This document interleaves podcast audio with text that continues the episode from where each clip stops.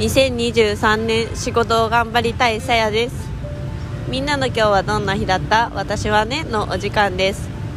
この番組は私の毎日を刻むとともにみんなで一緒に年を重ねていこうよという気持ちでお送りします。一人の時間に SNS を見ながらご飯を食べながら電車に揺られながらはたまた公園でぼーっとしながら何かしながら一呼吸つけるような時間を一緒に過ごしていきましょう。ということではいちょっと冒頭からあの声がちょっと震えてしまうかもししていたかもしれないんですけどそうなんです、まあ、YouTube に載せていたとしたら多分それを見てこれを聞いてくれてる人もいるのかなとかって想像していたりもするんですけど。今のちなみに今2023年6月23日の朝8時半ですよ。朝8時半からまあ号泣したわけなんですけどまあその理由をここのラジオになんかまあ記録っていうか、まあ、人生の一、まあ、思い出っていうかっていうので残しておこうかなと思ったのでまあちょっと離れた公園に来て音声をとっております。まあ大きく言うとなんかこのいや漠然と多分今回の話結構意味わかんないと思うんですけどまあいつも思うことだからし今こう、まあ、涙が出たのでそれをね、まあ、大切にとっておこうかなと思って撮っております。そう理由はまあ大きく2つあってまだまだ、まあ、前回の配信でも多分言ったんですけどまだまだきっと世界には美しいものがいっぱいあるんだろうなっていうこと。で私はその多分0.0001%も知らなくてその未熟さ と逆にまだまだいっぱいあるっていうことに感動。したっていうのが1点とまあそういう地球における日本人として本当になんか悔しいなと思ってまあこっちの方が涙が出た理由は強いですね。そう思ったのでそれを、まあ、記録しつつまあこういう側面もあるんだよみたいなのを聞いてもらえたらなと思います。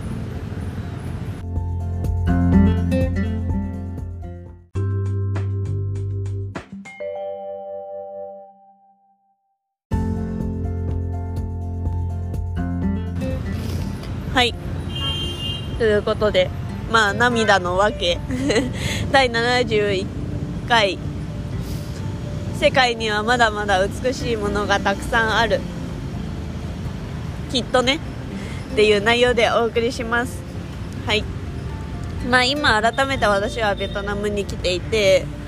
真ん中の都市ダナンに来ています。でそうですね。ダナンはビーチがすごい綺麗っていうので有名なところで海に近いので海鮮とかもあってなんかそういう料理が結構多いですね。ベトナムフードではあるんですけど海鮮ベースみたいなそんな食事が多いです。で朝ごはんからそういうなんかフォーのカニだしでそういう海鮮の練り物がたくさん入ってるようなあの麺を食べました。そうそれが本当に美味しくて。美味しい。その時にちょっとうるっとき始めてしまって。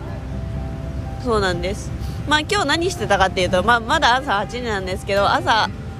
早めにねビーチ行って朝日見てで朝作業カフェでしてで美味しい朝ごはんを食べてで泣いてるっていう感じです。あのそうなんですよ。この1週間2週間でまあ私が知らなかったものには、まあ、たくさん出会ってはいるんですけどやっぱり景色とか人とかのなんか素敵な部分に触れるとうんなんだろ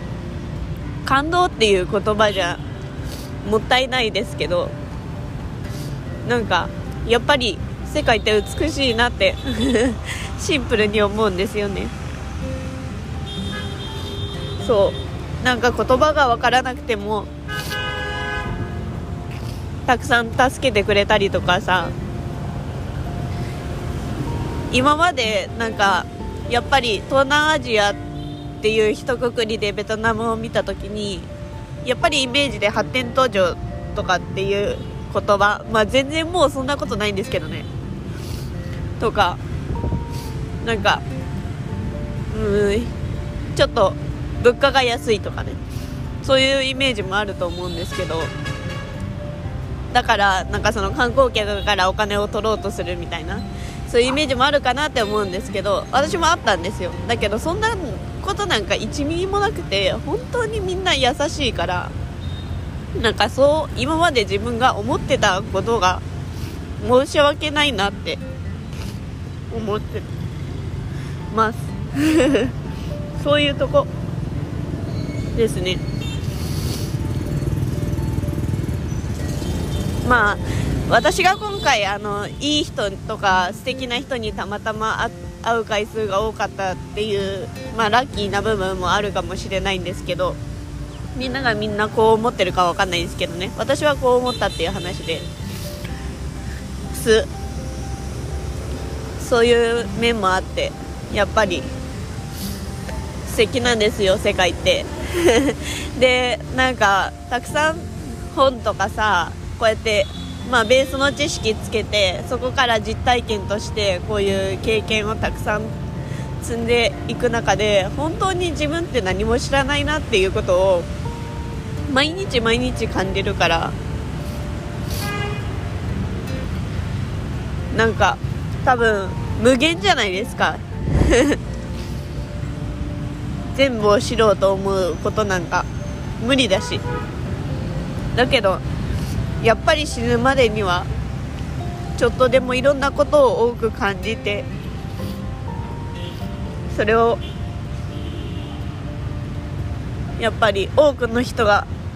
世界美しいなって思えるそんななんか世界をねあの世界まで行ったら大きいけど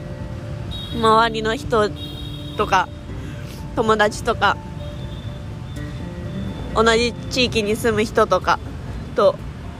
共有できたらなとかって思ったりしました。はい。でねまあここからが2つ目の理由泣いてる理由まあに世界における日本っていう立場っていう話なんですけど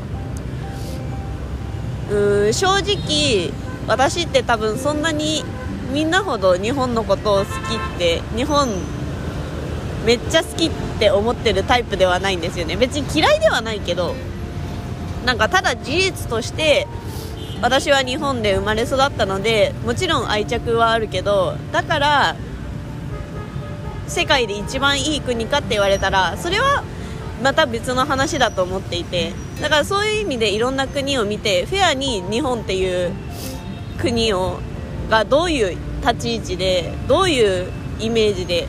どういうポジションにいるのかっていうのを判断した上で私は好きか嫌いかを言いたいのでまだわからないっていう感じなんですけど。うん。今のところそのまあ親ガチャっていう言葉があるようにもし国ガチャっていう言葉があるとしたらわかんない。これ結構過激なあの話かもしれないからちょっと嫌な気持ちする人はあれだけど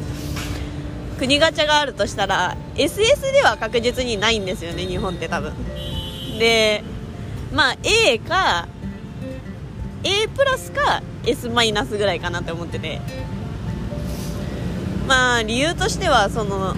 やっぱり安全面とかなんかまあ整ってるじゃないですか生活が。それはありがたいこと本当に。食べたいものが食べれて欲しいものが手に入ってやりたい仕事ができて勉強したいと思ったら勉強できて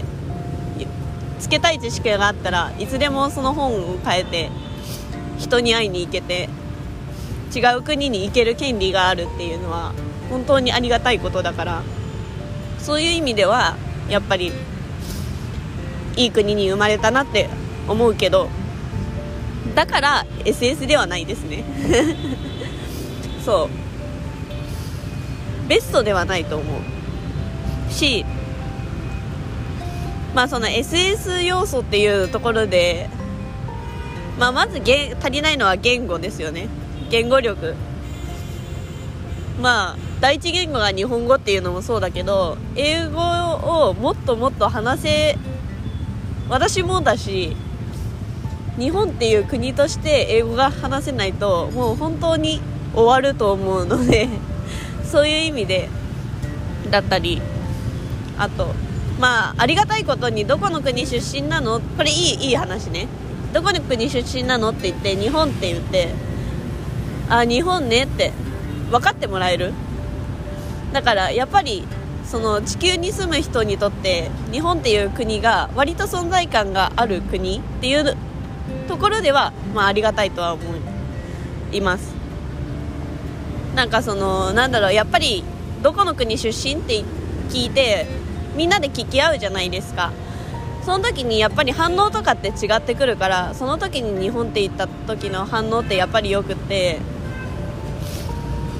みんなが知ってる国に生まれることができたっていうのはありがたいですね。だからこそ会話が生まれたりとかそういう前提で日本に対するイメージがあるっていうのはさ話しやすいじゃないですか。だからそこはありがたいなと思っております。うん。そう。なんかそれに関してやっぱりイメージする国ってどういう国だろうって思った時にその G7 とかさ G20 とかさあるじゃん。で大体国旗がさ海外に並んでる時ってなんかやっぱそういう国とかまあでもそっか東南アジアとかだったらまた違う組織になると思うんだけどまあそれもねなんかいやその国って割と結構強いなって私は思っていたんだけどでそういうイメージってやっぱり世界にあるのかもしれないって今回思ったのねいろんな国の人の話で。プラスでも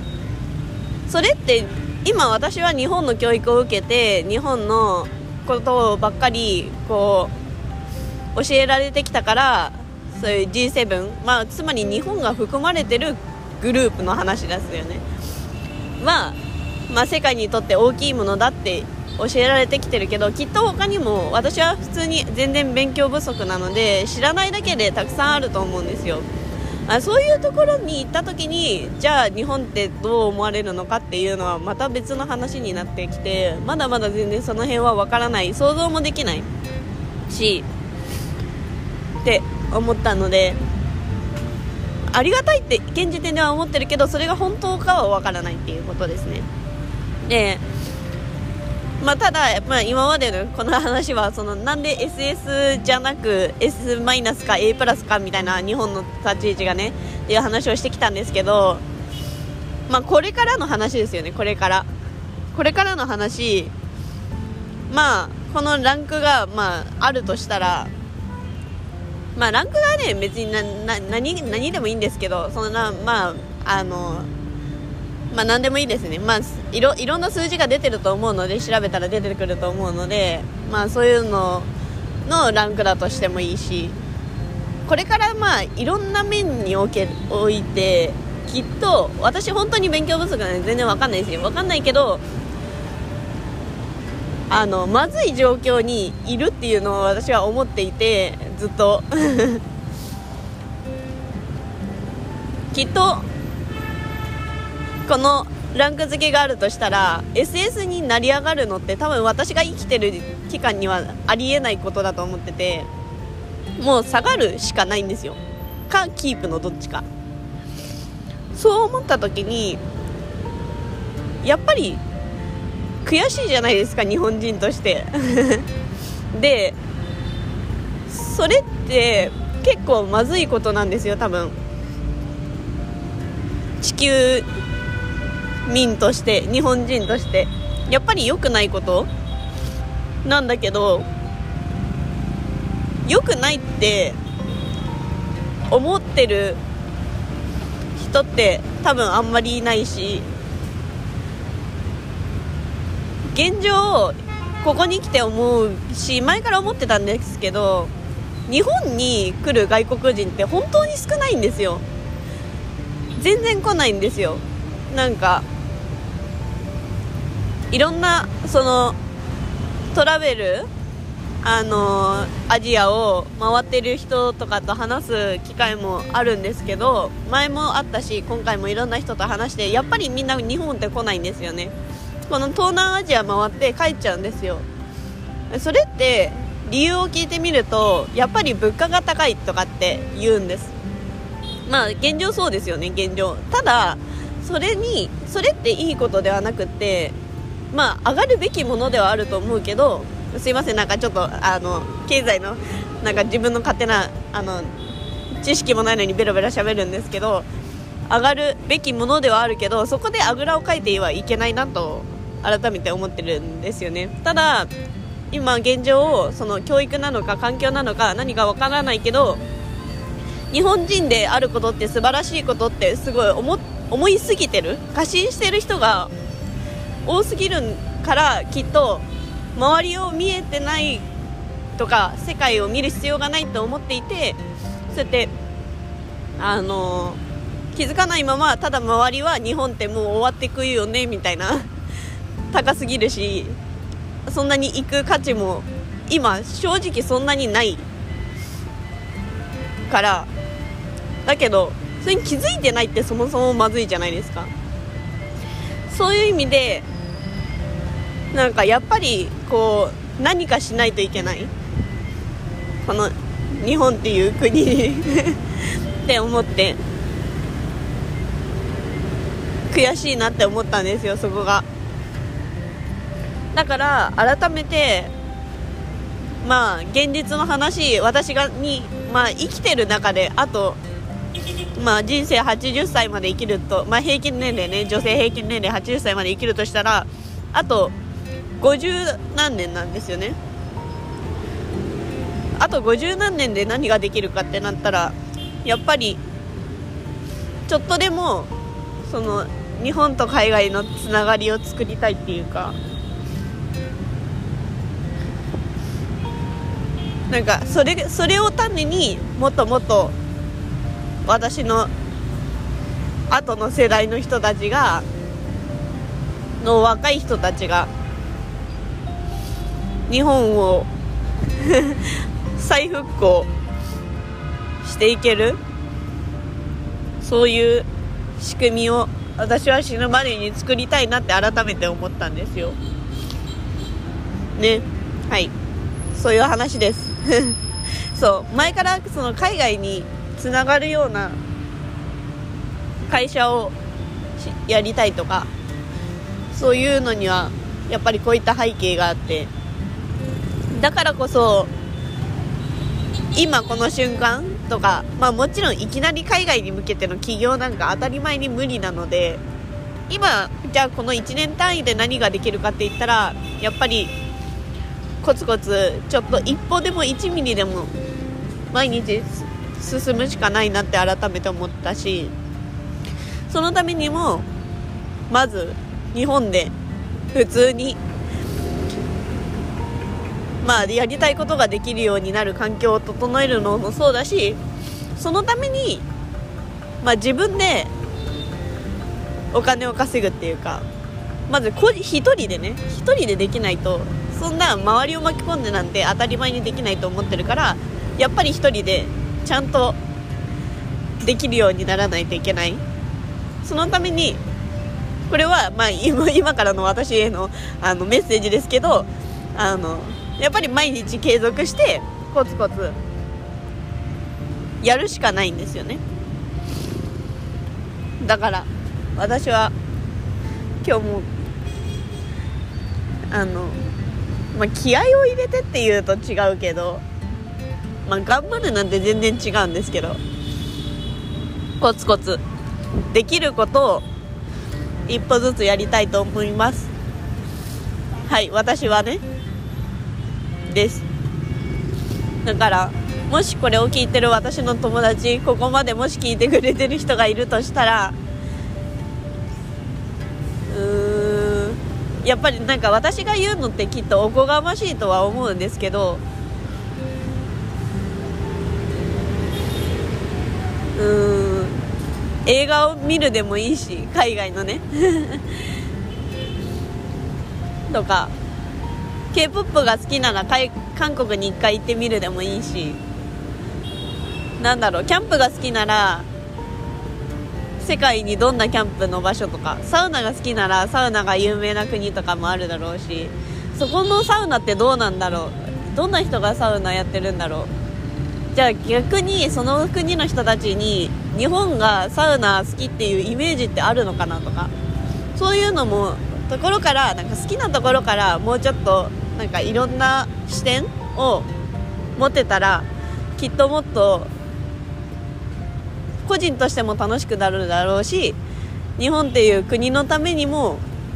有効な興味 なんじゃないかなとかって思ったりして、うん、そうやってちょっとずつ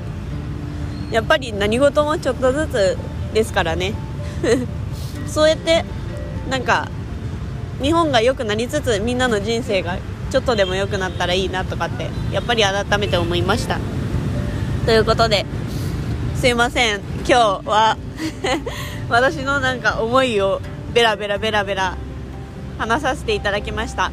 経済の話とかねはやっぱりまだまだ私は知識不足だから合ってないところもあると思うしいやそうは思わないって思うところもたくさんあるかもしれないんですけどやっぱりそれはそのままでよくってみんながね思うことをもっともっと発信しなくてもいいか。発信はしなくてもいいけど思っていることを大切にできたらと思います。ということで今日も最後まで聞いてくださって本当にありがとうございます。これを聞いてくださったあなたの今日明日がとっても素敵な一日になりますように。バイバイ。